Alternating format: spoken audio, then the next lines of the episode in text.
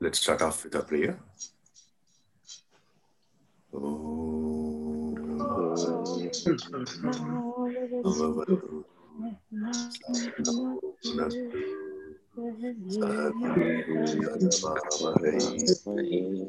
तेजस्विनावधीतमस्तु मा विद्विषावहे ॐ शांति शांति शांति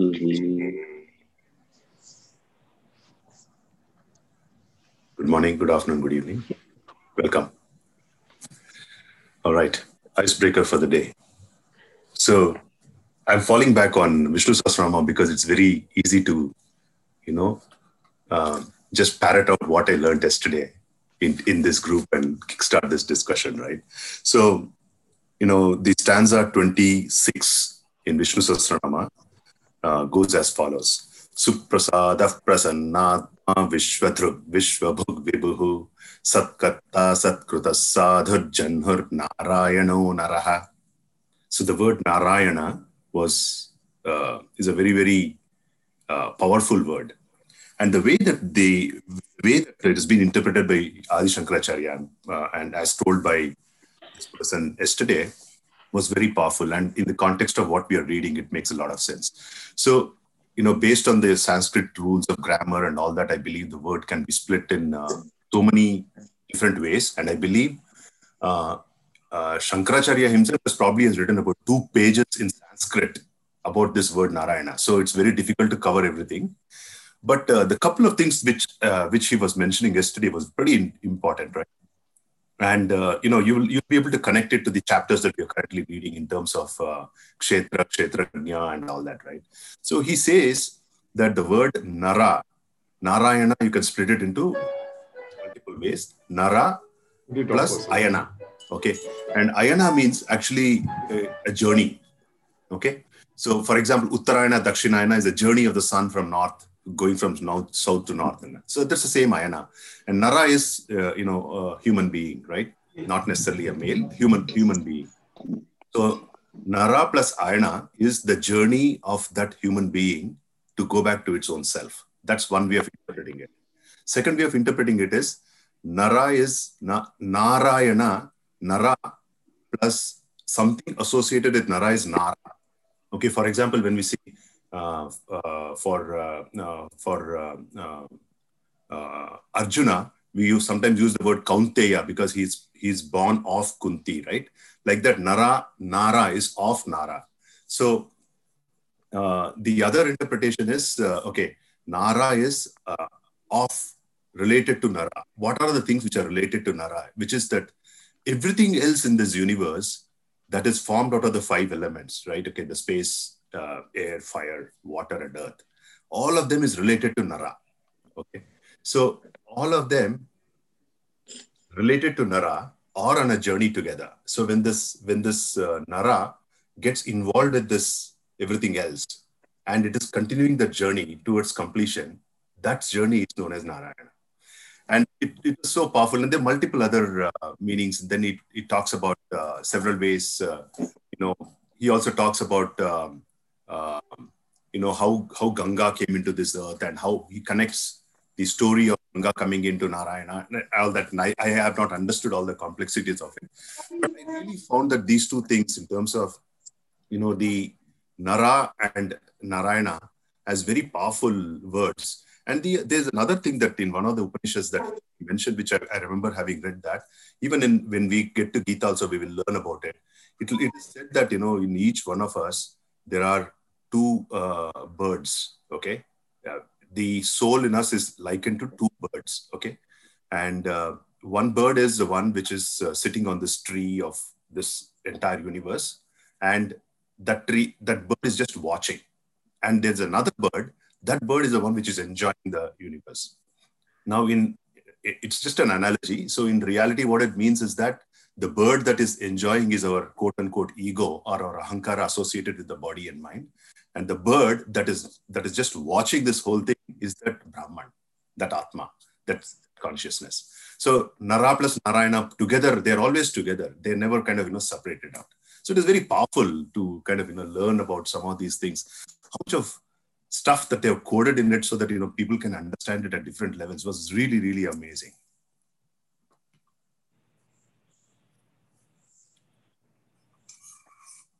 all right questions comments feedback thoughts before we kick off for the day Rajesh, just to check that bird story is uh, the Taittiriya uh, Upanishad, right? Uh, I think it is Taittiriya Upanishad, but it also comes in Gita. Acha, okay, interesting. There is a nice. there is a chapter. I forget the name of the chapter. I think it's called Purush, Purushottama Yoga. I think. Is that the peepal tree? Uh, yeah, peepal tree.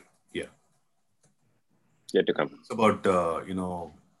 Um, actually, you're right. It's it's it. I you know at the end of the day, you know, uh, Krishna did not do anything great, right? He just milked all the Upanishads and gave it to us so that we can enjoy it. So, you know. Ah, I see. I see. Right.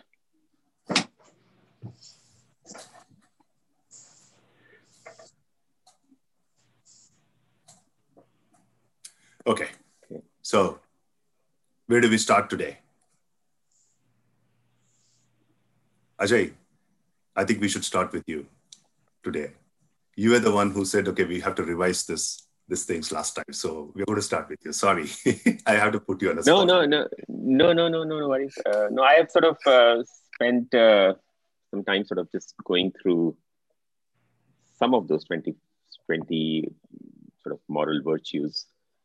And, um, and, you know, I've been stuck by this amanitvam, which is the first one in the Gita, I think, which is around sort of self conceit and you know I, I, I try and kind of think about how do you kind of put that into action right? And you know it reminds me of a lot of people who will if you tell them okay this is great they'll say oh it's the bhagwan ki kripa hai. You know it's not mine. And i'm not sure how much they how much everyone means it versus actually sort of just saying it for the heck of it. But what i'm sort of realizing is that you know to which is which is i think self conceit is nothing but like sort of self uh, you know just just being sort of uh, you know to, to say that look the ego really it's all because of the ego right? So that's kind of a amanitva and to let go of the ego is i mean i just do i i, I can't you know kind of get to the point to say that okay this is so i know i know what problem you're trying to solve but how do you go about it i just don't know because the the I factor is is not divorced from this body mind complex, right? And so, how do you kind of let go of the ego? Is what I've been struggling with.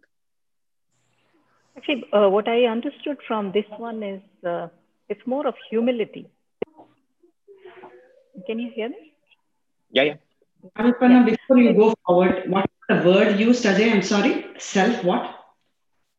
Self conceit conceit conceit yeah so so i think uh, it's uh, it's before you let go of the ego uh, it's more like humility so thinking that you are better off than others so then you don't need to let go of the ego itself but uh, let go of the superiority or the shrestha as they call it so the descriptions where i have seen it it points mm-hmm. more towards that so having that humbleness and uh, humility. So vidya dadati vinayam. So you know, yes, it, it points yeah. more to that. Yeah, is what I understood. Actually, if I if I may uh, jump in there, uh, Alpna, you you had I think uh, last session or the session before you, you uh, very um, correctly explained ego is is the wrong association with the body so if we correct that, I mean, even before we get to humility, if we correct that and realize that actually ego is an instrument of the soul or, or whatever the right way of understanding ego. And I'm not sure, and I still understand the essence of why we have ego uh, at all. But, but I, I guess it's the awareness and the association of the ego with the right thing, and that, that should automatically then once one has the awareness, that should take us to a place where uh, being egotistical is not an issue. Absolutely, Vivek. If you can do that, actually, all 20 qualities yeah. will come. Um, no, no, no, but, and, but, you know, I mean, to, to add to the point of, of what, what uh, Ajay has been talking about, why do we yeah. have ego? Why, why, because why of ignorance. That? Because of ignorance.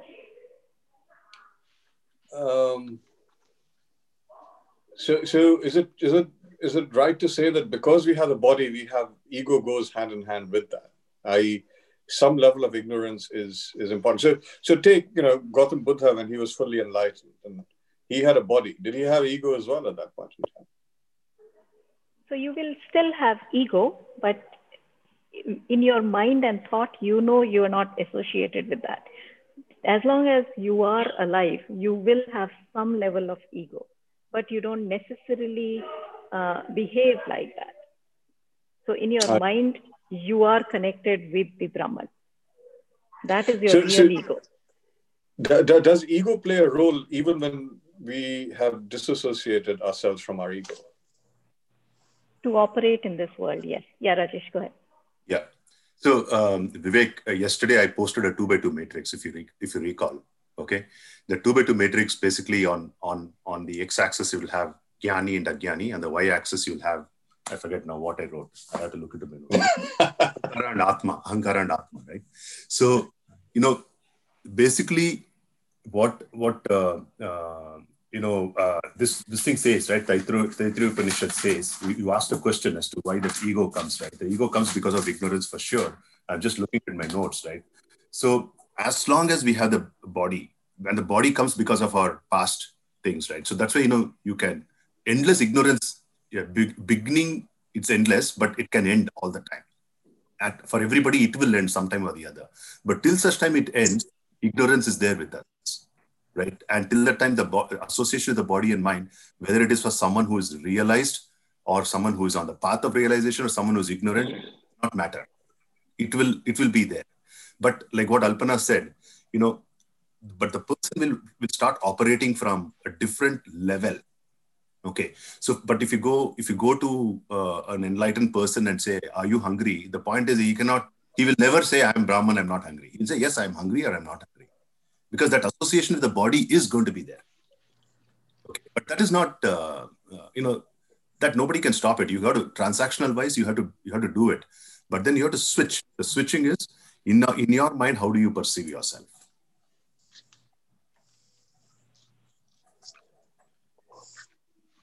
Should we understand ego like as, let's say, dead skin that you can do without, or does it fulfill a purpose even after you've understood the role that it plays. Yeah, it does, right? I mean, think about it. Okay, how many times have uh, uh, I should correct myself? Um, when we get angry with our children, sometimes most of them we get angry because we can't control our anger. But there are sometimes when we falsely exhibit anger, isn't it?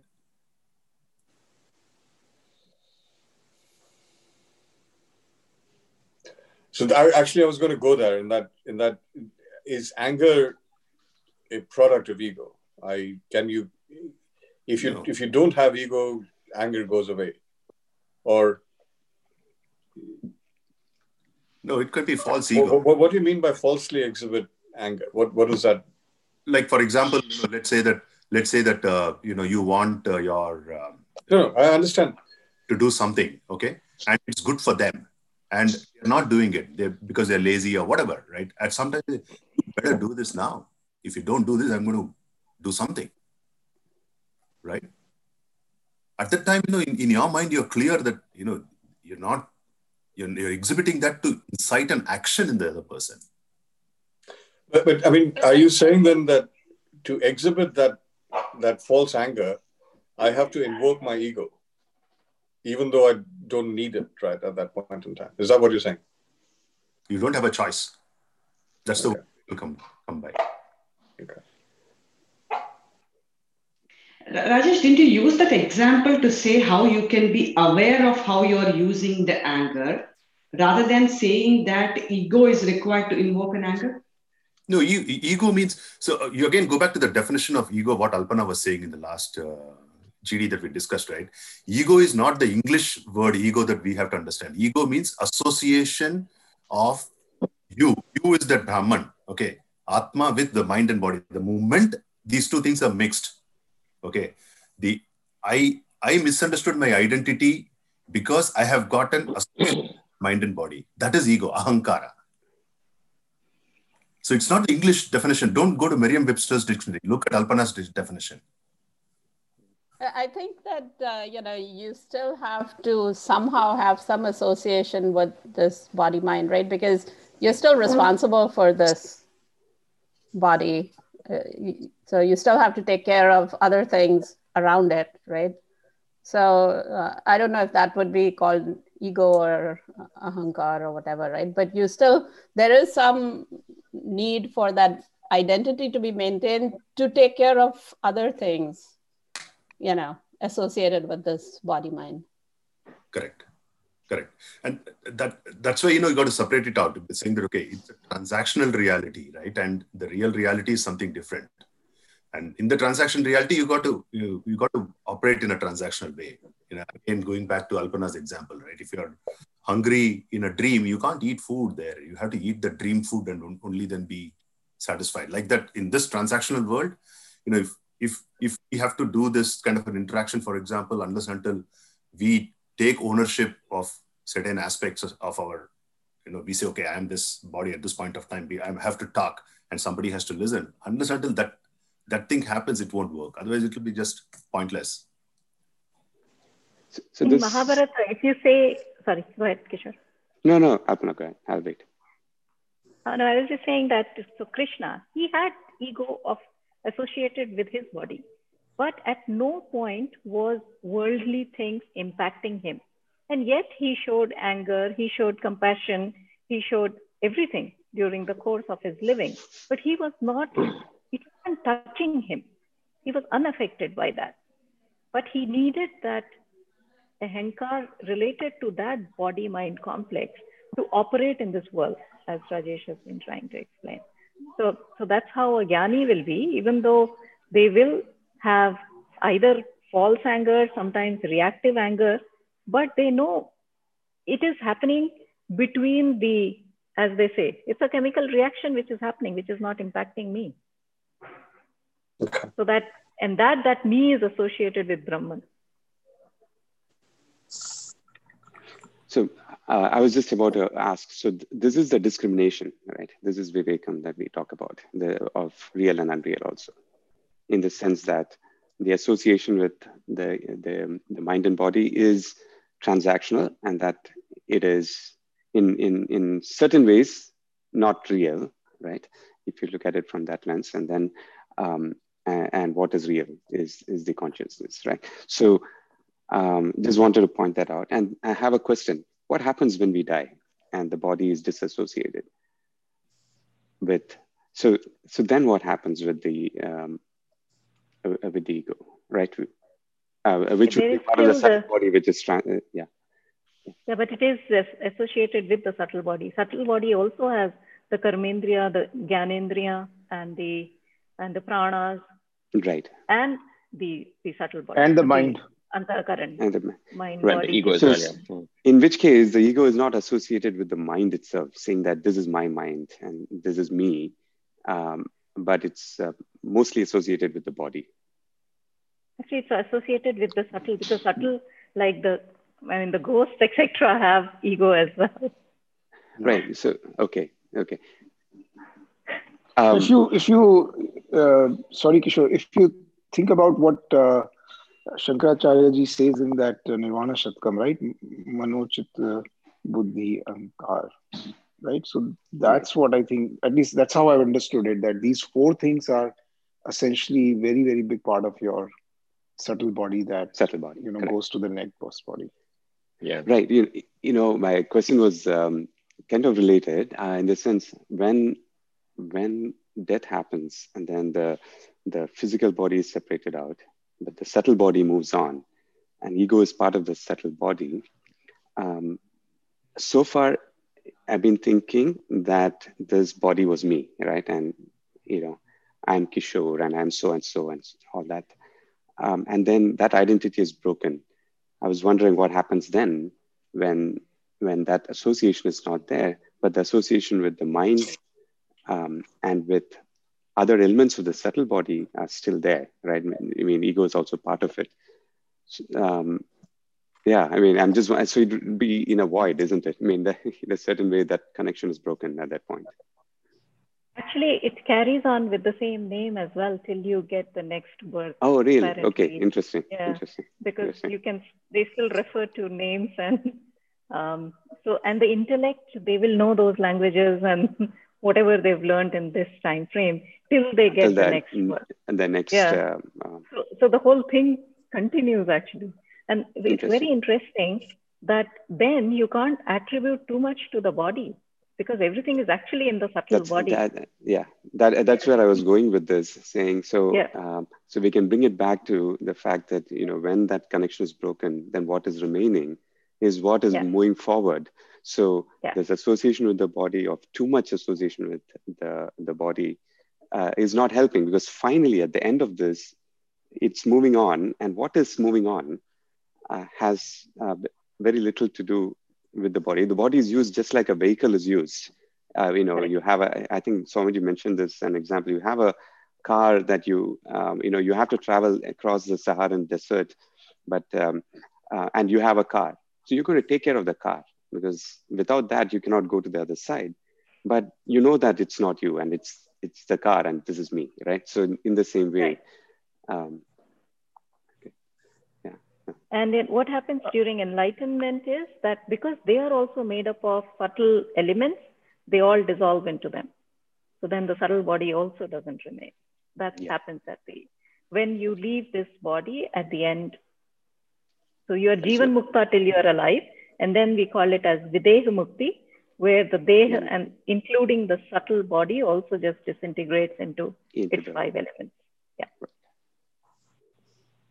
So, uh, Ajay, to coming back to your original question, it's uh, amanitvam is, you know, it's not ego, it's humility.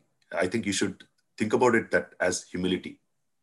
Okay, because it's one of the essential qualities, like what uh, the Gita says, on the path to understanding who we truly are. And this, this, if we don't understand that this is an essential quality, then we will start, um, you know, behaving in the opposite way, which means that you know, till such time that particular impurity in our mind is cleaned off, it's going to get very difficult for us to understand the concepts better and better. So, You're so on mute.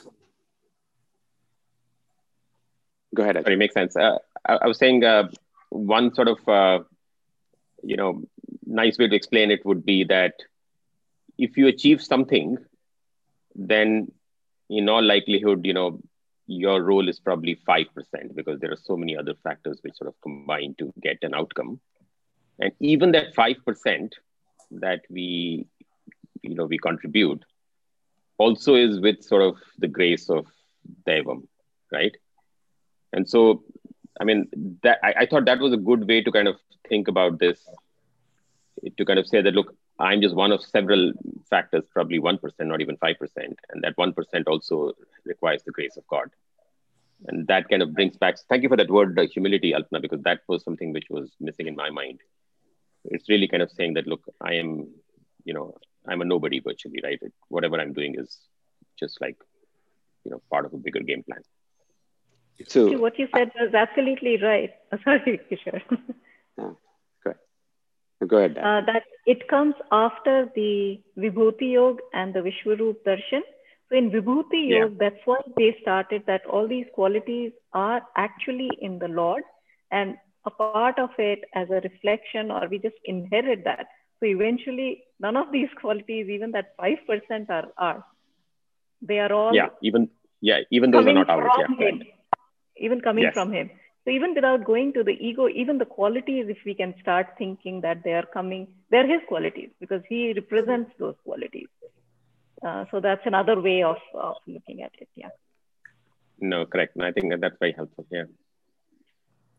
Uh, I was just about to add that, uh, you know, even uh, w- one way of looking at it, you know, let's say you achieved something. There was this brilliant idea that, you know, happened to, uh, you happened to execute on or, um, or uh, suggest.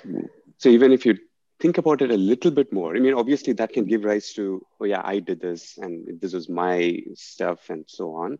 that gives rise to uh, the opposite of humility, right? But uh, in this case, if we were to think a little bit more, you know, where did that idea come from, right? Um, how did it arise in me? Was it, um, you know, it came from somewhere, somewhere more deeper, but it, um, and then you realize that hey, I cannot really attribute myself with that. I mean, in the in the sense that I cannot claim that credit for myself, right? It came and I was, I happened to be present when the idea was presented to me. And then I, I, I'm just a vehicle at this point to, to convey that idea across, right? So um, we, I, I, I found this way of looking at it very useful to get over the, uh, as an antidote uh, is what I meant. Um, mm-hmm. Getting over the, um, uh, you know, we all have this, right? We, if you're going to do, if we do something um, we tend to take a claim for it or we want appreciation for it and so on, which gives rise to eventually uh, we're going away from the humility part. Um, so this helped me to say that, hey, even though this you actually did this in the end, where did this actually come from? Where did that idea come from? Idea come from, right? So mm. uh, good to disassociate it with, uh, with that, saying that it was presented to me, and I'm just uh, a medium to um, uh, for that idea to actually make happen right that's pretty much how i look at it and that a, a constant reminder of that is an antidote to me yeah yeah oh. so, swami d oh go ahead go ahead sorry no, go ahead Krishna. Uh, no, Swami D had like one another nice, uh, deeper probing of this. And he suggests that it's probably because we are a little bit empty on the inside and we are not ready to accept us exactly as who we are. So we need acceptance from somebody else. And that is the reason why, in addition to achieving or thinking that we have achieved something, we also want the recognition from somebody else. Like, for example, if somebody compliments you, uh, he has this funny example like, hey, he can spell his name perfectly in his mother tongue. Then you would actually feel insulted because that is something that you very clearly know that you can achieve and you can do. And achieving it at that level is like actually insulting you.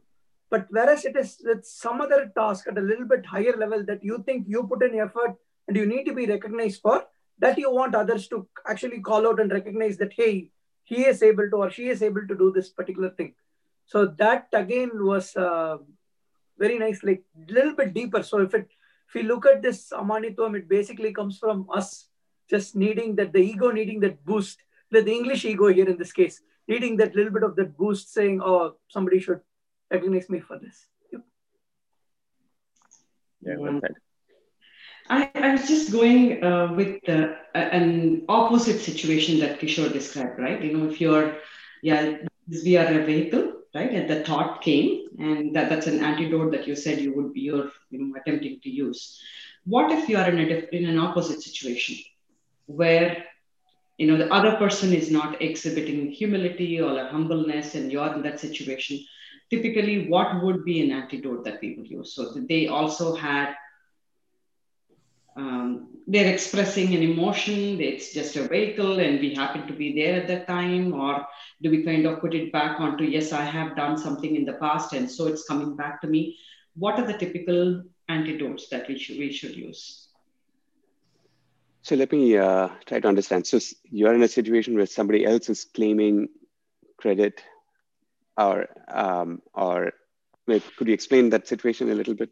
Opposite of you know we they don't they are not ex- exhibiting humility or humbleness. Ah, yeah, yeah. I mean, obviously we we'll all encounter that, right? Obviously, uh, that's a very common situation that happens. Um, one thing is to let it be, in the sense it's it's their journey um, we can't i don't think we can do anything to correct that it's their journey that they need to go through right but at the same time it doesn't have to if it invokes something else in you which is to counter that that is something to watch out for is what i would say. Right? So one if, of our previous discussion similar question came up and one of you said like use this as, a, as an opportunity to practice. Correct. You have learned. Yeah so if it is invoking yeah. something in us that is putting you like putting me away from the the centeredness then that is something I would watch out for, right? It, if that is evoking something in me, any sort of uh, emotion in me to react or respond immediately to the other person, saying, okay, you, um, if I want to counter that or that is the urge that's coming in me, I would I would watch out for that.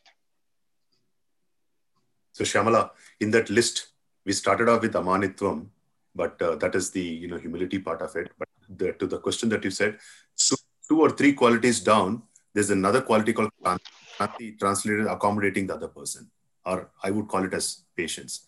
So it's like a noodle soup. You know, you take one, everything will start coming up again. You know, so you know, my, one of the things that I strongly recommend is you know in, in this page 131 and 132 of Swami D's book, right? The the Sanskrit verses what are there. I think we have to just by heart them. You know, not exactly mm. verse the English translation of it. Just by heart them and you know uh, like Nirvana Shatakam recited once and once a day. So, you know, Amanitvam, Adambitvam, Ahimsa, Kshanti, you know, all those things are there. And over a period of time, the meanings of these things will start getting to a psyche so much that we'll understand, we'll understand how to uh, how to bring them bring them into our life. That's that that I would uh, I would suggest. Please think about that as uh, one thing. You know, I, I find it very useful actually to uh, learn in Sanskrit, not in English, and try to translate. You know, the, the, it gets very complex for me to do it that way. Yeah, there are three or four shlokas there, right? Yeah. Yeah. Yeah. I'm pretty sure Alpana's list, what she's putting together, I'm sure these are there in that list. No, these are very, very deep words. I mean, uh, I mean, I in particular, I think you've mentioned this before, uh, Rajesh. This word arjavam, which is the alignment of uh, body, mind, um, sorry, thoughts and uh, actions and and and uh, you know speech. That's kind of another one which sort of is very powerful. Just kind of reminds you of so many people who who don't do what they say or or or you know they don't they don't sort of uh, say what they think yeah. right or they, or they say something different from what they think so that's kind of another one which which you know you would kind of call a split personality in sort of common jargon yeah. so that's really a arjavam and that's another one which again all of us have that in some in some Yeah. degrees i guess Right. Yeah. Right. And, and I also remember, you know, two, two things at this stage, maybe, uh, uh, um, which, which I want to mention, which I remember, uh, you know, clearly having um, read in Swami, Swami Paramatmananda's uh, discourses somewhere. He says, first thing is, you know, don't think of these things to evaluate another person. These qualities are to, Mm. to evaluate yourself. Right. Okay. So it's a perspective change. You know, you may be able to notice that others may be exhibiting qualities which are not congruent to what has been mentioned here. Let them be. But Yeah. if you notice that you are facing those, you know, incongruencies, then it's time to correct. So that's the first thing he says. You know, it's not a you're, you're not a, you're not like a psychol- psychologist or a psychiatrist to you know uh, do do a shrink job on somebody else. You have to do it on yourself. That's the point what he says, right? And the second thing, you know, uh, uh, I, I I was reflecting this and I go back to Karma Yoga chapter of Gita, right? Why do we need this? You know, why do we need that quote unquote amanitvam, taking the example of amanitvam? Why do we need that? And then I think in the in the course of this discussion, I think Kishore, you mentioned it, right? Or 5%. I think Ajay, you mentioned it. It it it brings us to a notion of saying that I am the doer. Okay. Now, now we know from a Karma Yoga chapter that the moment you associate yourself to be a doer, that means you have to reap the benefit of that particular thing. When I say benefit, I'm using the word loosely. Okay, result of that particular thing. It can be positive result yeah hmm. result. It doesn't matter. Now the question is, if you have to do that, then you're going through the cycle of doing, enjoying, doing, enjoying, which is a cycle of birth, which is Maya. Complete. Because that is not you. That is associated with mind and body. A Narayana path. yeah. The the other um, um, you know that's a very deep meaning. Yeah that's that's exactly right uh, rajesh. Another way uh, of looking at it is also so let's take arjavam right? If if what we have in our mind is not what we say and what we say is not what we do if they're not aligned it's it's going to create conflict in our mind right? It's going to cause conflict because we don't like what we are saying because that's not what is in the mind that's not what's defining you so that conflict is going to give rise to um, a certain kind of restlessness in the mind, right? For sure, for at least for some time. So by avoiding it, right up front, you, you're taking off one more thing that takes you away from that centeredness or the calmness that your mind uh, needs to experience, right? So in that sense, also, even if we don't go very deep into the um, into the karma yoga meaning, which is the which is correct, but I'm just saying, even at that level of uh, um, we we can explain that as you know each of these qualities if you say why it comes down to so that you can have a, a very calm and centered mind eventually right? but but but here is where i want to trigger a discussion right? I think this is this is this is a very very important uh, uh, part of the part of our uh, understanding of the gita right how? How do we do that in real life? Now i know the theory okay? Thought word action should be there aligned. Right. How? right.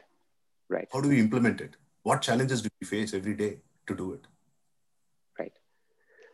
Um, yeah this is, it's been uh, a favorite topic of mine that i've been thinking about this quite quite a bit. Right so one is this knowledge right? The fact that we know about this. That's one thing what we are reading in the text. And maybe to some extent we introspect and we understand it a little bit more which is what we're actually doing right now um, the second thing is given a situation, in a situation in the transactional world, when we are faced with this, how do we bring this about, right? How do we uh, tap into this knowledge and act according to that? So to do that, one, uh, the main part is awareness of um, what's happening, right? For instance, as, as I think Shyamala was asking, somebody says something or is not displaying humility we need to be aware of what's happening in our mind and how is that affecting you first. So, so to me, that is the uh, kind of mental awareness of where am I standing right now. Um, and then be, because if I'm not aware, then I'm just going to react uh, in my usual way. But we are, we need to break that cycle somewhere. And awareness is key to breaking that cycle because that's the only time where the thought comes in and it's before it's expressed, there is a small um, sliver of opportunity where that awareness can pitch in, and then you can decide what path you're going to take forward, right? So building that awareness is important. And but to build that awareness, you need to be, uh, again, it's a chicken and egg problem here in some ways, because to build that awareness, you need to be aware of what's going on in your mind. And that is usually not possible if the mind is restless already, right? So in a way, it's a chicken and egg problem. So you need a uh, you need to slowly get the mind to a calmer state um, in general, and obviously meditation is going to help in a huge way in this process because meditation is all about observing your uh, using your mind and observing the mind. So in a way, you're practicing that, and then in real life, in in daily uh, life, uh, when these opportunities present yourself, that that kicks in. It's just like the practice and here's the opportunity to actually execute it, right? So any any other thoughts on that? Um, and, and, and the good way of measuring that is FIR. The good way of measuring that is FIR because we cannot be um, uh, beat ourselves upon it even if we make one mistake. If we make a mistake, we look back at it and say, "Yep, uh, I made that. Uh, you know, I didn't do it the right way. Next time, I'm going to be more careful." That's pretty much it, right?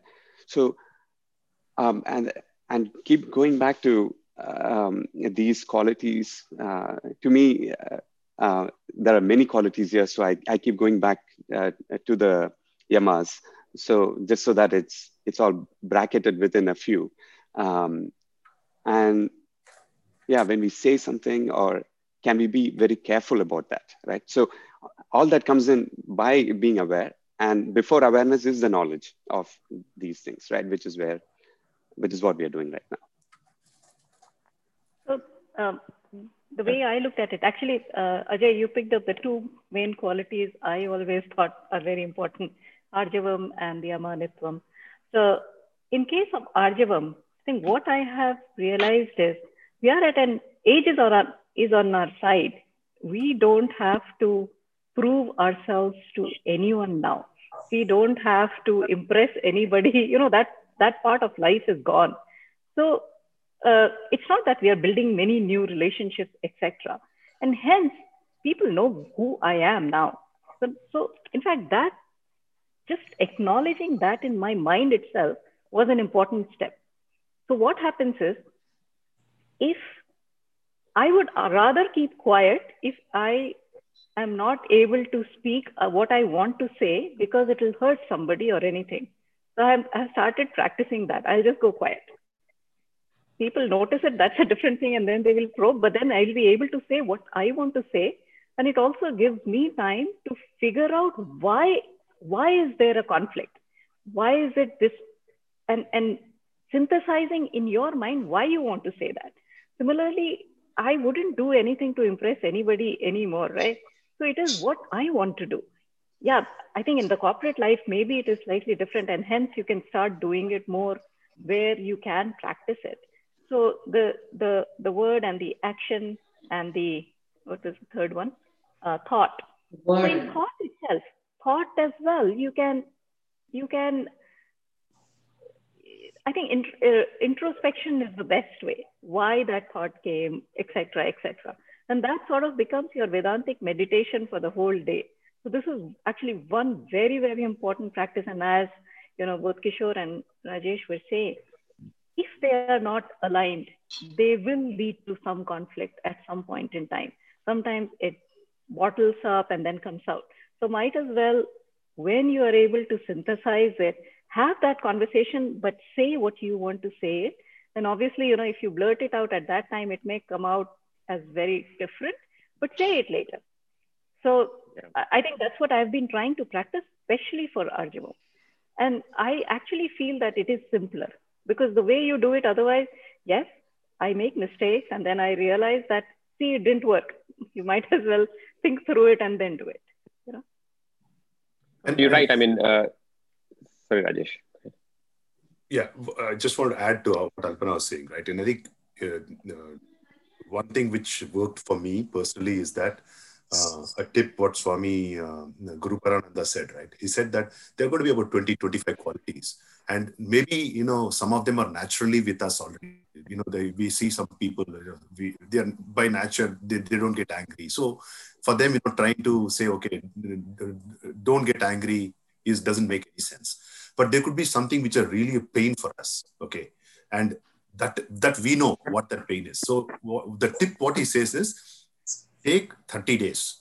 Okay. You know, 30 days, you say amongst all this bunch of qualities, I'm going to focus on this. So my priority, okay, in this particular month is given situations where I have to make some conflicting choices.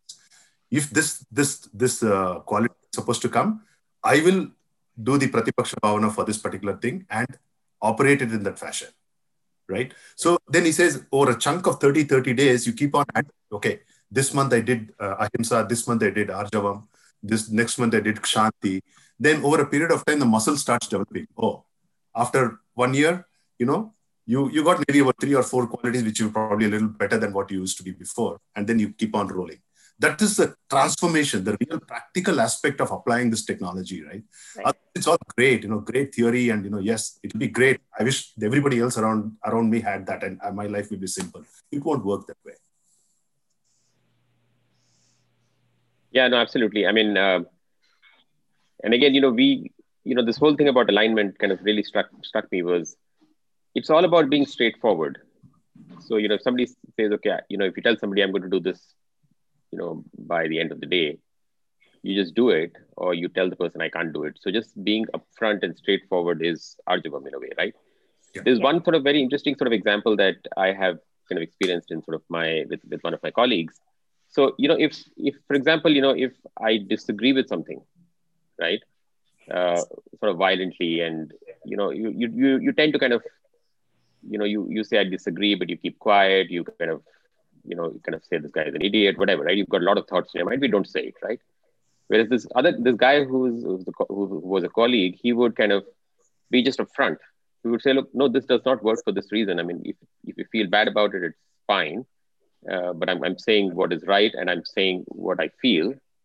Uh, obviously, you do it in a sensitive way, but just just being sort of straightforward, a simple word, right, is actually quite valuable. And while sometimes, you know, that person kind of ends up, uh, you know, not being very popular, but you know, if you over a longer period of time, you say, well, this is the right approach, and you actually admire that person, right, for doing what that person does. So I think a lot of these things may not be sort of you know something that we do naturally something that would make us popular and you know we might say okay well why kind of do you know you know say something which, which might sort of potentially hurt somebody but just being straightforward is a lot is very valuable.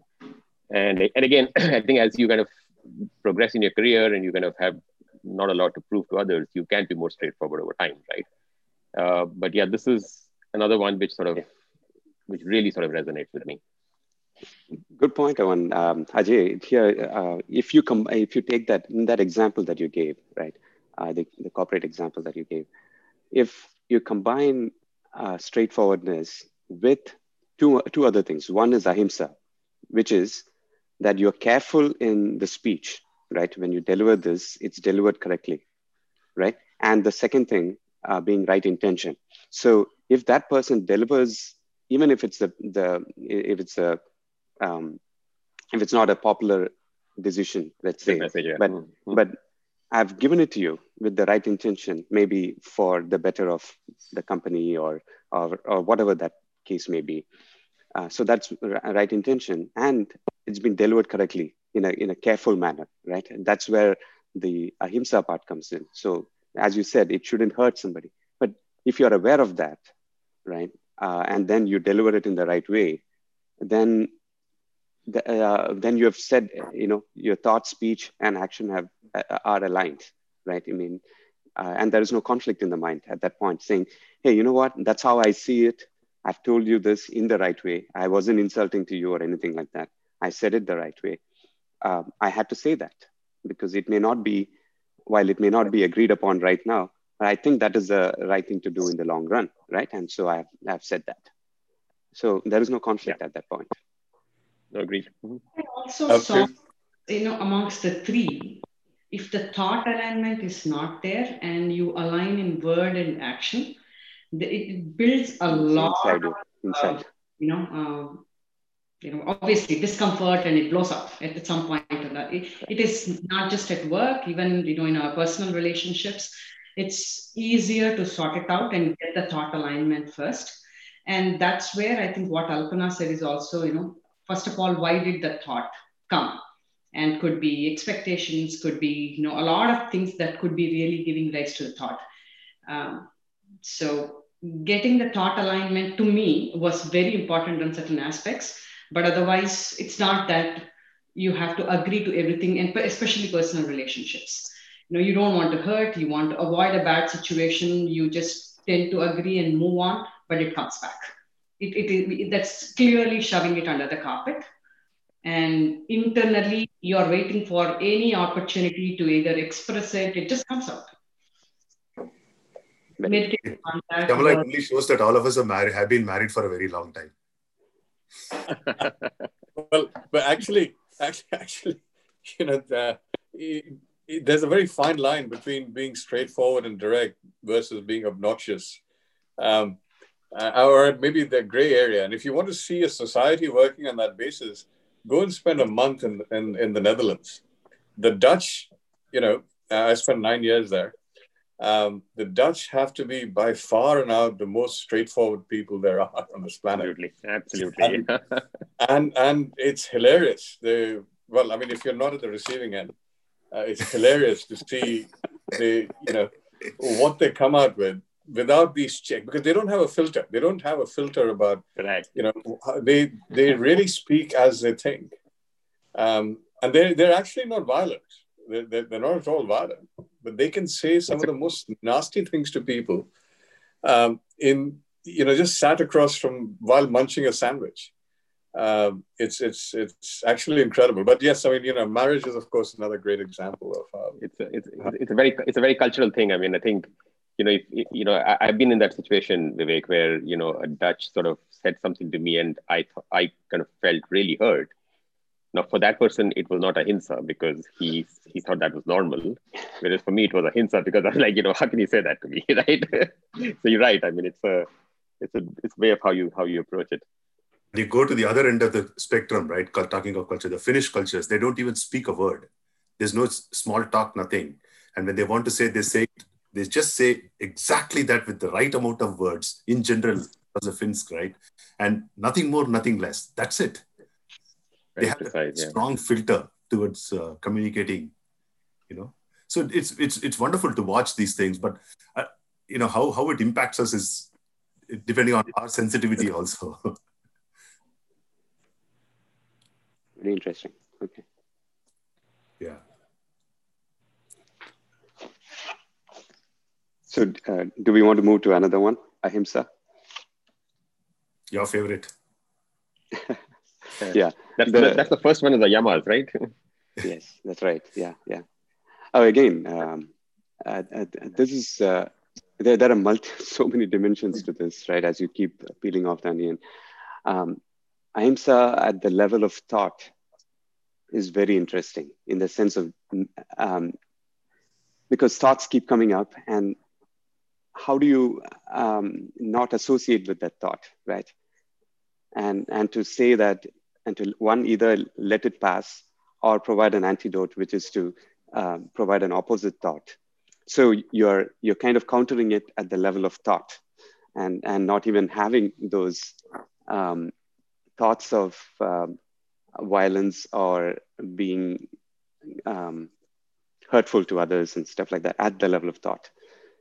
Um, that's a very very tough one. I can tell you that. I mean, it, it's an ongoing thing that we'll probably take years to uh, uh, kind of work on that, right? I, to, at the level of speech is slightly easier, slightly easier, but even that is very hard. Usually, in the in the middle of a situation, it's very hard.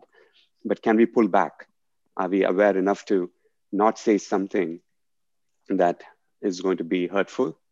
Um, so at that point, even walking away or not saying something uh, is is okay. Is the right thing to do. Um, and Mm. not that it's it is um, I, it, it doesn't have to it, it actually gives it is a reflection of your higher level of awareness rather than it being a reflection of weakness right in you that you didn't say something back immediately um, uh, and to reflect upon it and take action later not that you shouldn't take action just that at that moment it would have been too um, careless to or hurtful to others to say something back but can can you say that back later and handle it later? Um, and obviously physical violence is something we probably have grown out of long long back. Um, so that's the easiest part right? So um, so so many different things come in play here. Even at the level of speech there's carelessness which is even if you even I, I think you pointed out earlier the dutch when they say something their intention is not to hurt you but then it did hurt you. So there was carelessness at some level, even if that's their culture. There was carelessness that they didn't think about how it will be received on the other side. So th- I think that's important to also handle when we say something. How is it going to be received on the other side?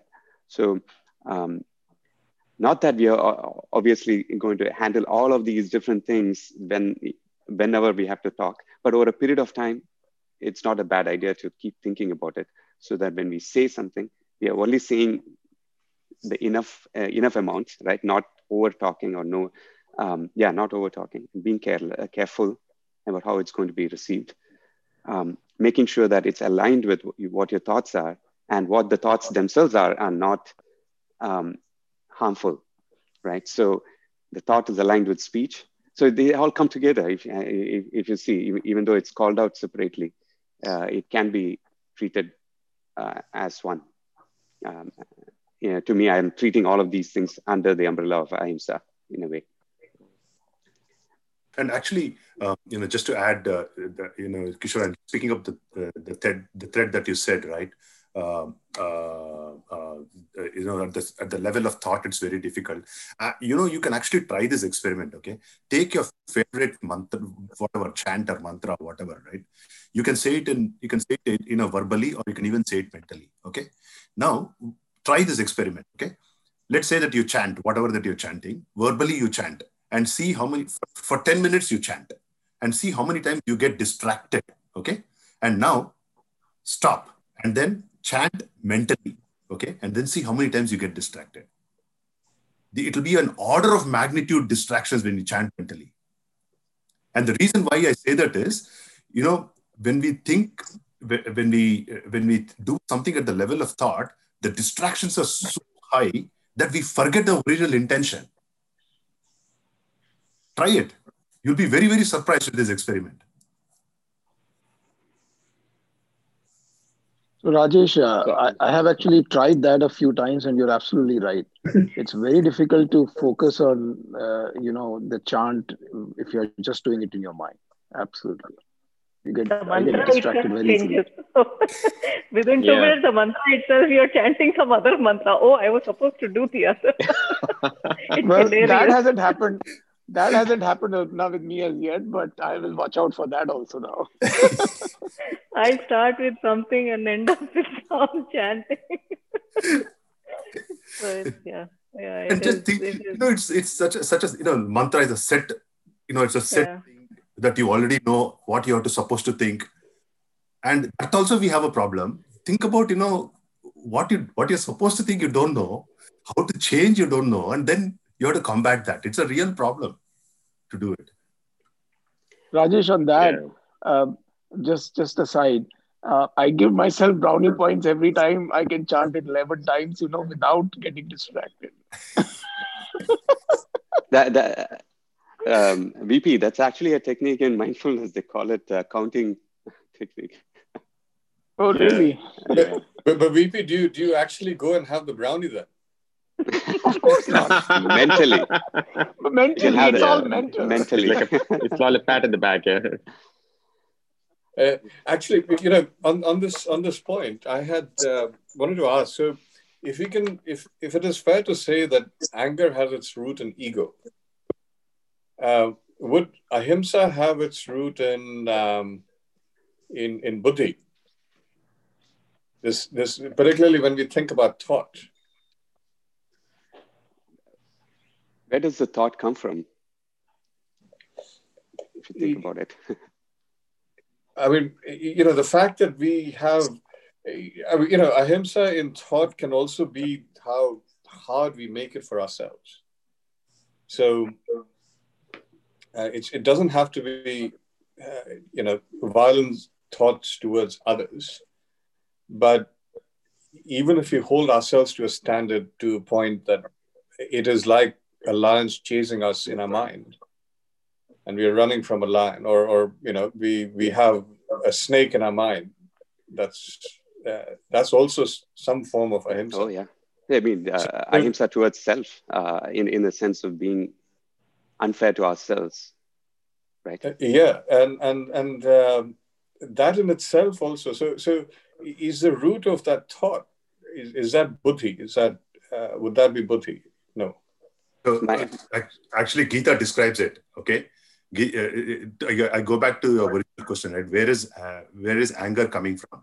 Anger comes from desire. Desire, yeah. You go go through study a little bit more deeper.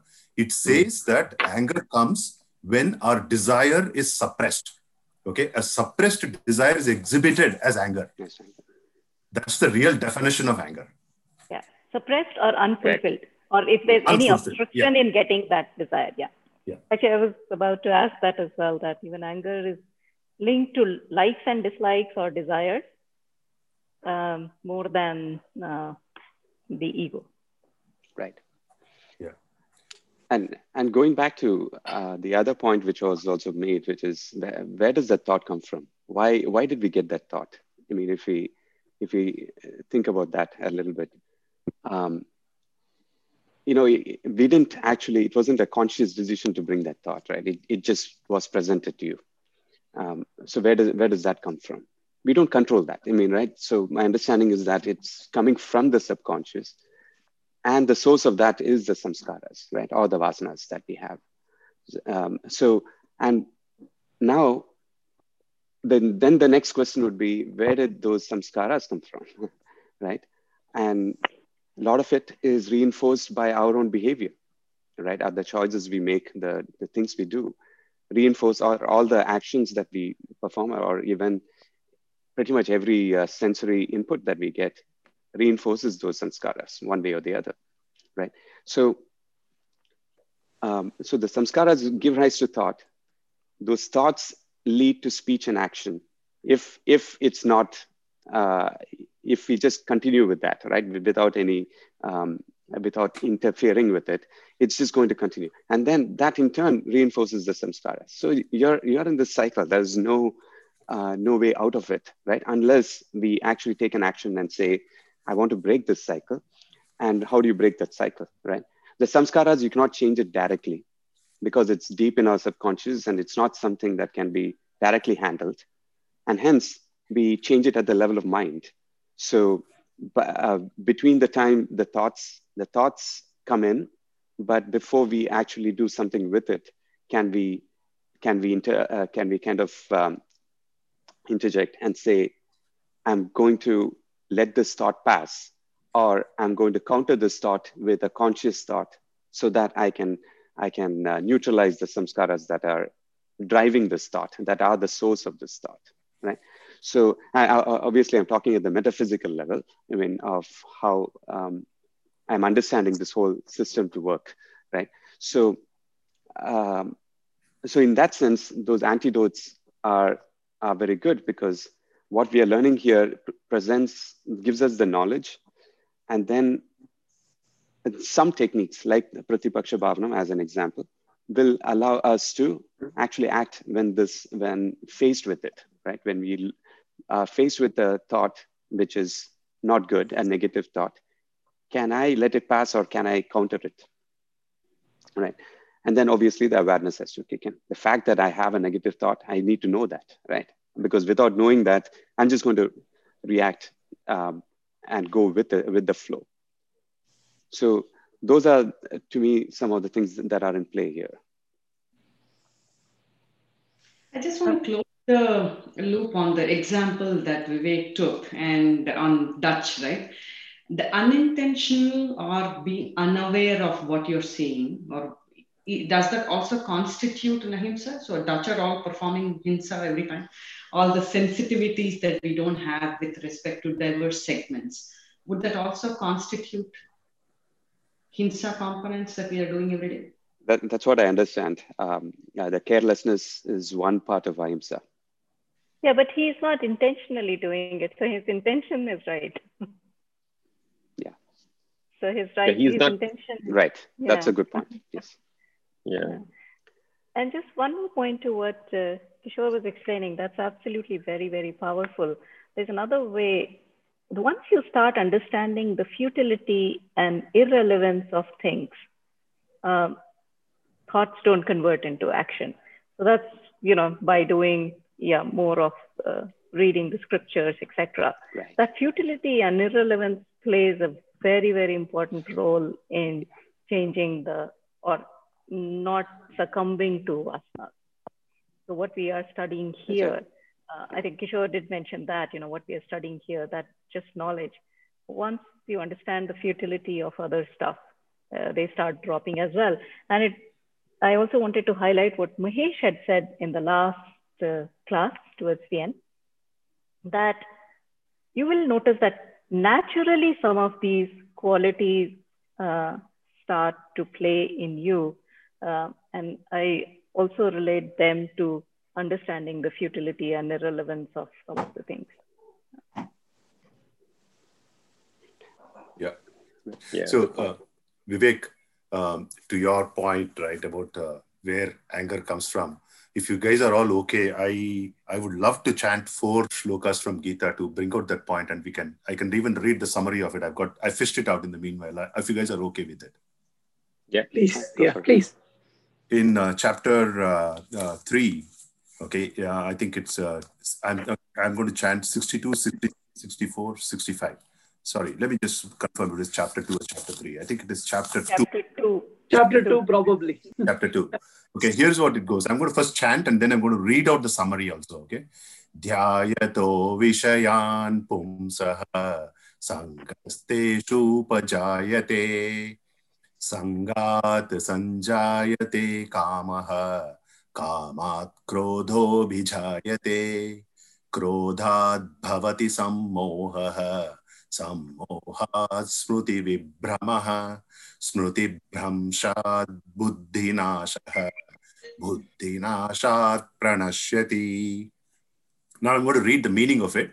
You know, you probably have, uh, you know, figured out some, you know, words that are commonly used, right? You know, Vishaya, Sangha, then uh, uh, Kamaha, Krodha. We've, we, you've heard all those words. Now, think of this. The, here's what the, the meaning of these two slokas are, right? For a person thinking of the subjects, there grows an attachment for them.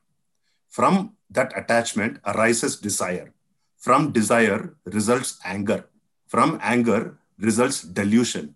From delusion results confusion of memory. From confusion of memory results destruction of intelligence. And from destruction of intelligence, the man perishes. Fantastic. That's that's an awesome shloka. I can, yeah. Very good. Yeah, very It's good. yeah. amazing.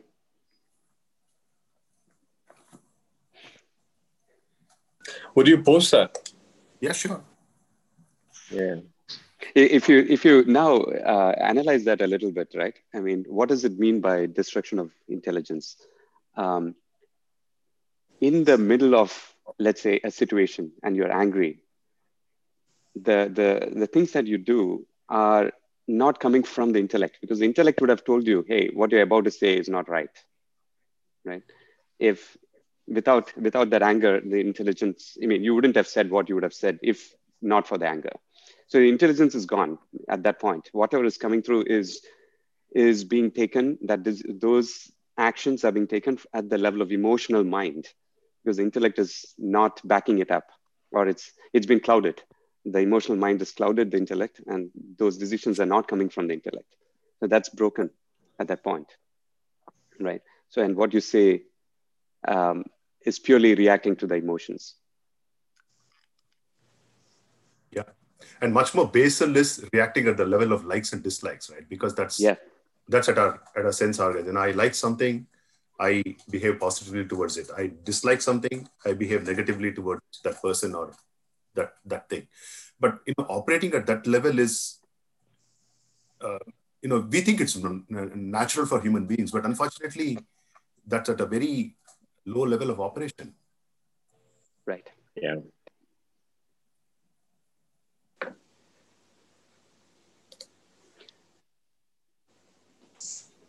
Um, can I share one more thought uh, that's, um, I- if I may?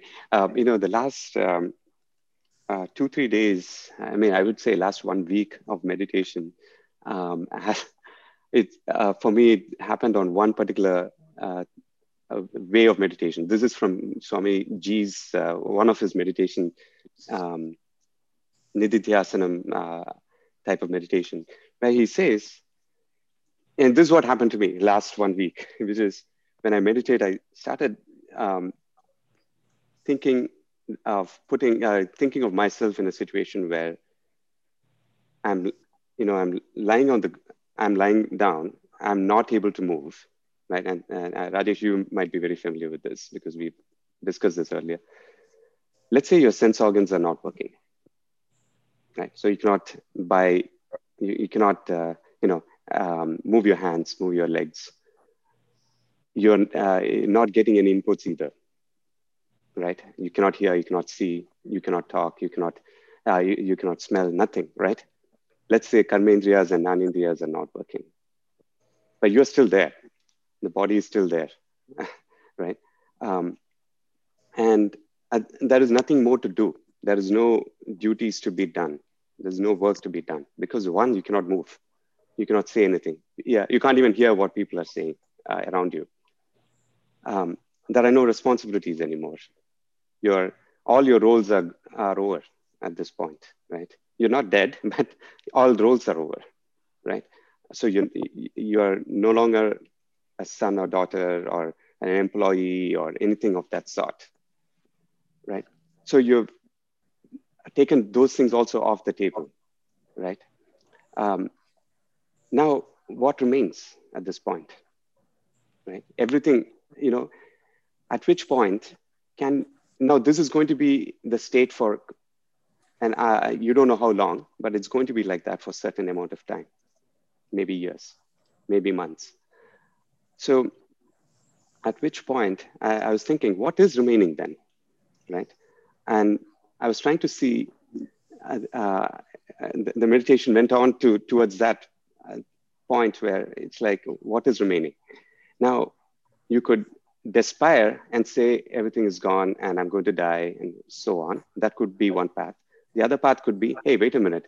This is an amazing opportunity for me to understand what, what the real self is, because there's no other kind of distraction or uh, that's going to pull me out uh, into the uh, into the open, right into the external world.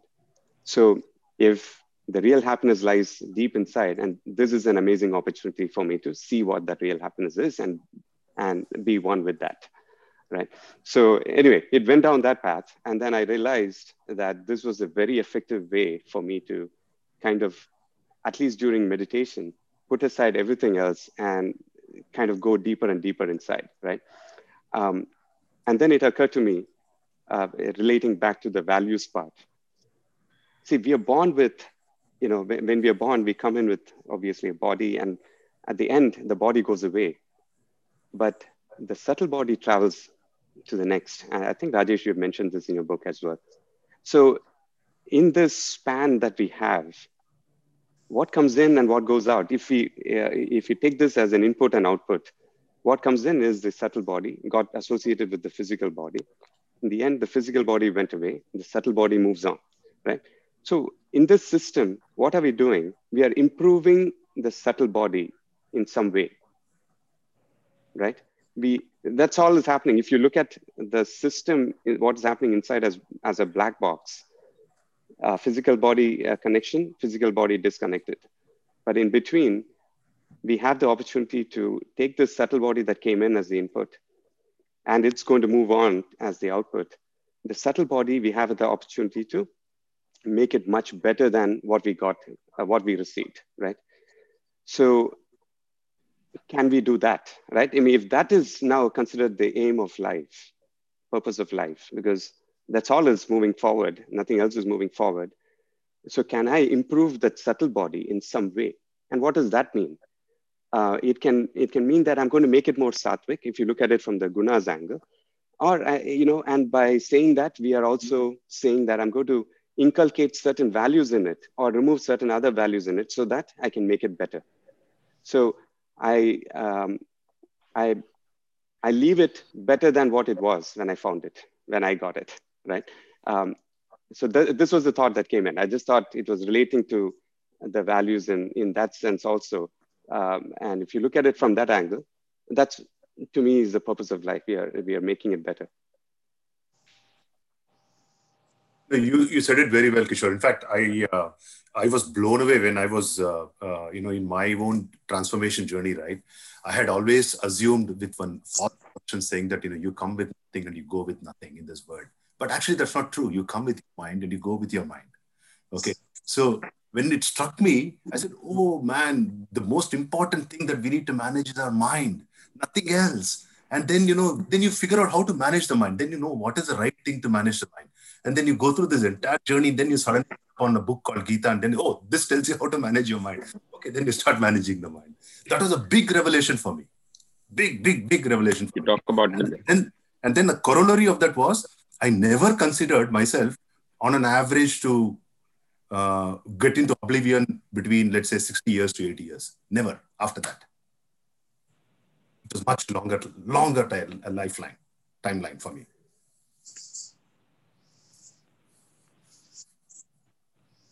But you might get moksha before that, Rajesh. Uh,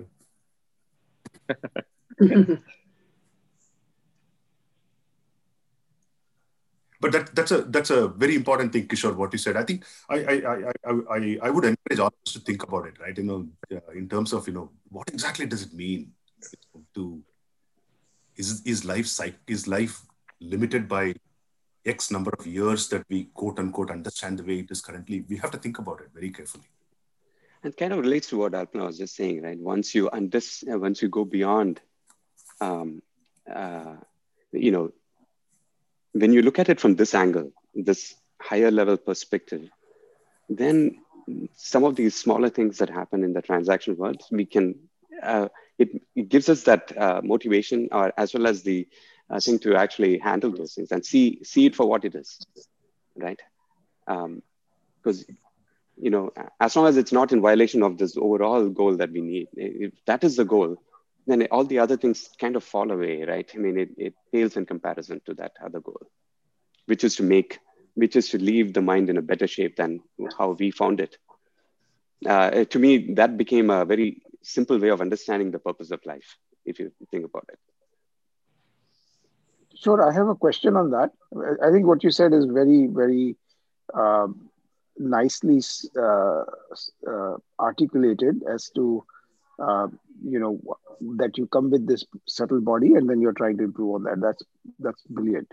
Uh, my question is when you are saying that you're adding more sattvic guna, once you add more sattvic guna, then everything else is not required, isn't it? we, we are actually removing the impurities, right? It is more because right. mind is already sattvic. We have added, we found it with certain amount of impurities when we got it. We want to remove as many impurities as possible from it. And when by the time we leave it, right? So that's. Yeah. Uh, so what I'm, sorry, go ahead. No, that, uh, that uh, instead of thinking of it as adding sattva guna, which is, which it already is, um, think of it as we are removing removing the tamas and rajas. That's another, uh, because those are the impurities that got added along the way. Right. So my point is the more sattvic you're becoming, um, at least the way I have thought about is, then therefore developing all the other qualities is uh, sort of a fait accompli. Yes. You don't yes. have to really work yes. on that. Yes. Right. Okay they're kind of interrelated, right? Because these values, when we inculcate, are going to um, remove the impurities. And that's where the, uh, you know, the relation to the samskaras and vasanas come in, because what are those samskaras and vasanas? Those are rajas and tamas. Those are the gunas, right? In, again, in our subconscious. Um, these values, when we inculcate, are neutralizing those, right? So it gives us that option. This is where they both the worlds come together in a way. The transactional world meets the metaphysical world, um, because the transactional world gives us that opportunity uh, through various situations that we face to um, neutralize these samskaras by the choices we make. And this is where I, I think karma yoga is again brilliant because it came, comes down to choices we make.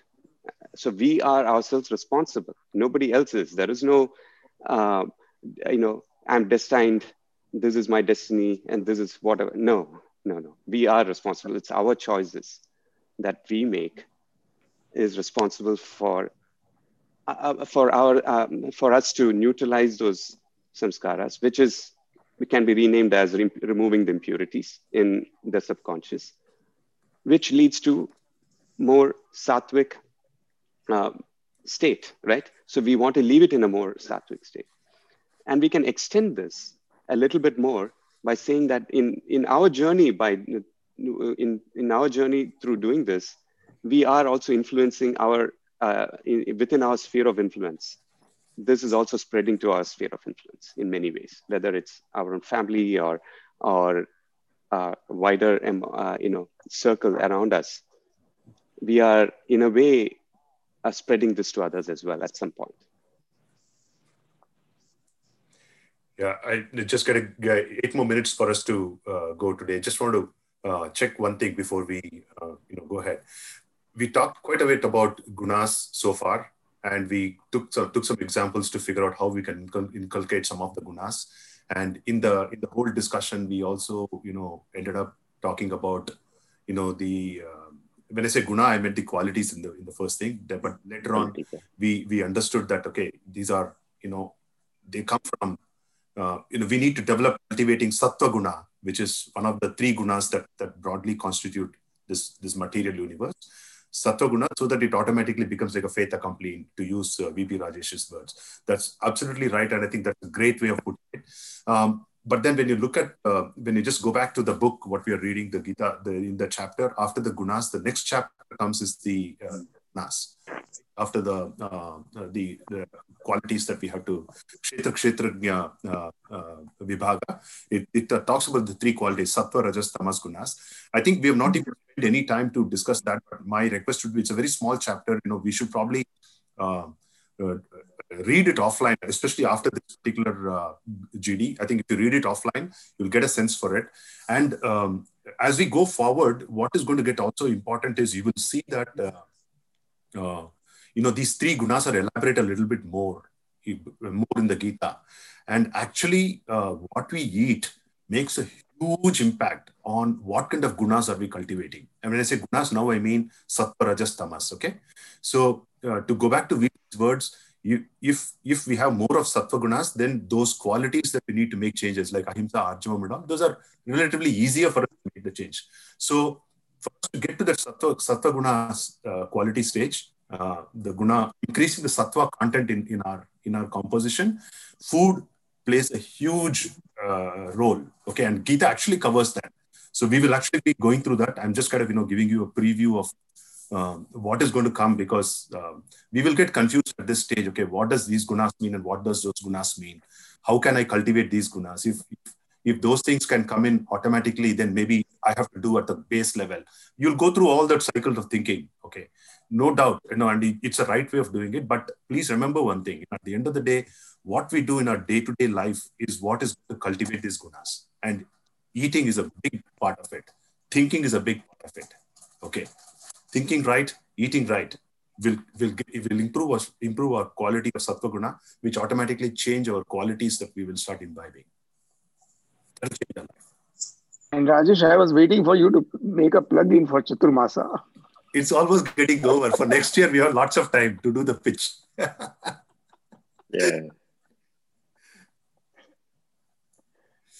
Okay.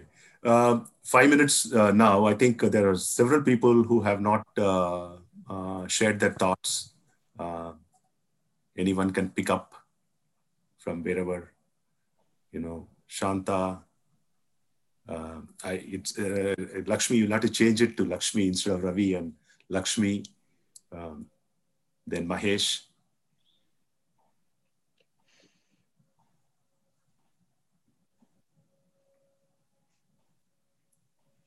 Today's GD was very good. A lot of practical, uh, you know, uh, tips that we can apply to our uh, day-to-day stuff.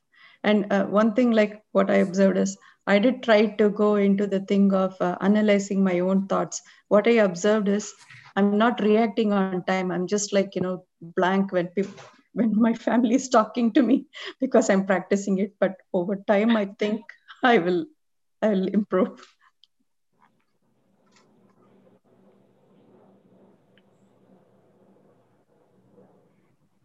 Thank you, Shanda. Thank you. Mahesh, Lakshmi. Yeah, a uh, couple of points. Actually, my internet is very today is very bad, so I couldn't hear fifty percent of it. Um, one thing I want to understand and uh, need to introspect as well. We as uh, Sadhu, uh, one, as first of all, I mean we divide ourselves as conscious beings or uh, uh or uh, I mean, or Prakriti. Okay, now if we are conscious gunas are this this, uh, all this uh, sattva guna, rajas guna, tamas guna, we lacked. But is it to be given more importance or the conscious being is to be go- given more importance is what I'm thinking about. For me, I mean, okay, yes, we need to attack on one side the sattva guna, the rajas guna, yes. Uh, we need to improve the sattva guna. But it ha- it happens only when you are i mean giving more importance to the conscious being in you you know that is uh, where i was thinking uh, i mean I mean, is there? I mean, is there a way? I mean, the minds uh, improve Sattvic, but Guna doesn't go. Our memory is there. I mean, like today, if we are thinking about or reading a subject, uh, uh, we have that subject in us. I mean, uh, I mean, we also have subjects. That means we are thinking of ahimsa. There's also himsa in it. I mean, there is himsa in ahimsa. I mean, I mean, there's no, it is not left. So, I mean, the purity is just, a, I mean, it can again cover off very easily. Uh, so, I mean, is there the, the effective way? Uh, I mean, for me, is to look at more of the consciousness than the, I mean, being acting at the sattvic level is what I feel so. I mean, I may be incorrect in this, but I'm just thinking in a, a broad way.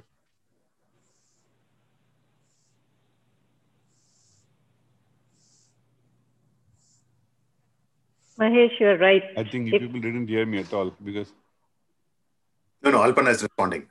Yeah. Yeah, no, Mahesh, you're absolutely right. You should just read Mandukya Upanishad. It will negate the world, it will negate the duality. so don't need to worry about any of these things actually. So, so I mean, uh, that is that is another path. Absolutely. Yeah. And I, I can tell you, when I read Mandukya Upanishad, I just didn't understand it for the first time. But then the second time around, I said, wow, this is amazing brilliance of these uh, people who have written this. It and did so you powerful. go through the Karikas also?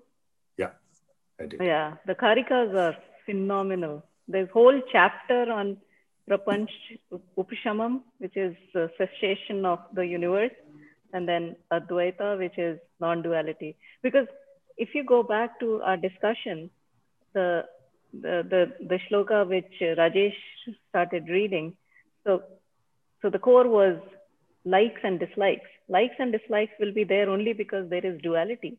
If there is no duality, then what likes, what dislikes? So you cut it at the root itself. Nothing will follow. yeah. Okay, one more minute. And uh, Lakshmi?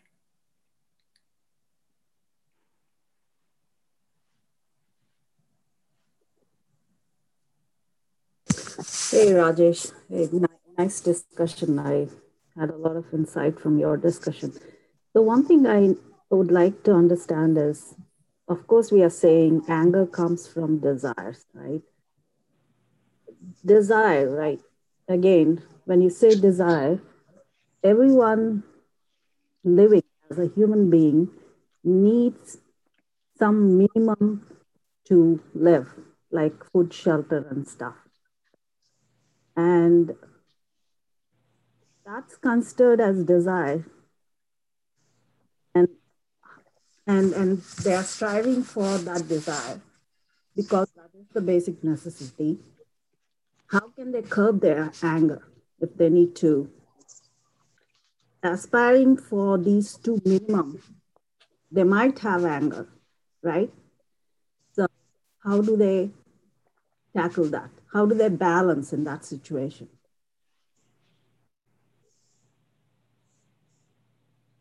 That's a that's a great uh, question, Lakshmi. The way that I have understood this is, you know, um, it's it's it's always okay to do things which are essential, which are which one considers as as need for us. Okay. Now the dilemma is when it comes to where it is not where it is beyond one's need. Okay, and where one starts coloring it with our own likes and dislikes Okay. So then it becomes a little bit quote unquote selfish. I'm using the word selfish in the English context. Okay. Um, uh, saying that, okay, I want this, right? So take, for example, okay, um, someone wanting to go from place A to place B, they require a mode of transportation. Okay. If the feet can't carry them uh, to that place, they require a mode of transportation. So mode of transportation becomes a necessity and uh, desiring that is not a problem. Living in the US, if someone says, no, I'm, I want to uh, keep walking, you go to work. Okay. You need to have a car. Simple. But when you, let's say you take to the next level, color it. I can only drive from point A to point B in my in a Maserati, nothing else. Then that is a desire. That's a selfish, I would call it as a selfish desire, where your likes and dislikes are coming in. Now there's a distinction. Mm you have a goal. The goal is go from point A to point B. You can do it in multiple ways. I've shared two different ways at this point in time. Okay. Now, depending on which way we choose, it determines how we're going to live our life. Okay. Now, if I determine that I definitely need a Maserati, and now I suddenly decide that without Maserati going from point A to point B, my life is worthless, then I'm suddenly angry. I'm upset because I had not had the opportunity to win the Maserati or get, get the Maserati. Now my outlook towards that, to a simple thing, going from point A to point B has changed. It's become colored because of my likes and dislikes, because of my desire.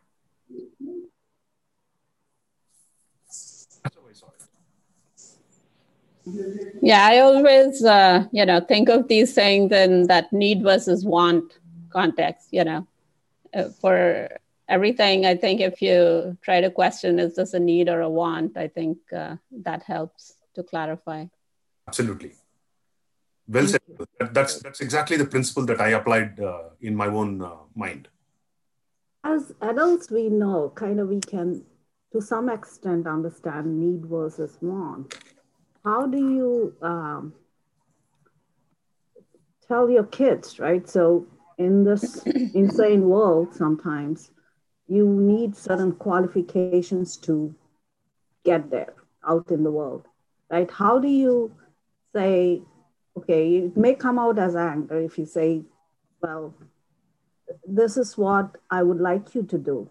Is it the right way of telling them, or is it would that mean desire or would it be a need in that case?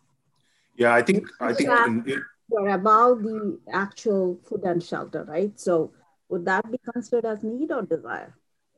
Actually, yeah. uh, I would, you know, so in my case, I keep talking to my kids about need versus want as well, uh, in terms of just the everyday things, right? I'm not talking just now about career aspirations or anything like that but oh you know i need ice cream. I'm like need versus want you know? You can say you want ice cream and you can even get it but you have to be clear on whether it's a need or a want. So yeah. we've started a little early in trying to distinguish between those those two things uh, with the kids. and also i think you know especially in the context of kids right? I don't think kids will ever learn if we tell them anything. We have to live it live it. They will they will learn only by imbibing and reverse osmosis. I think that's an excellent point, Rajesh.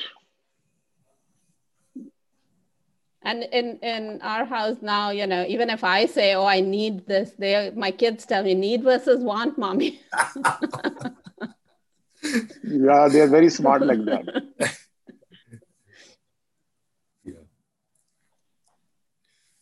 So that, that's uh, you know um, uh, actually the chapter two go through uh, Lakshmi once uh, you know uh, you read the meanings of the verses there in chapter two, it's uh, it gets so uh, so easy to understand that okay there are so many things that we end up doing it because it's so much colored with our likes and dislikes, which kind of you know drive our desires and the way that we live our life.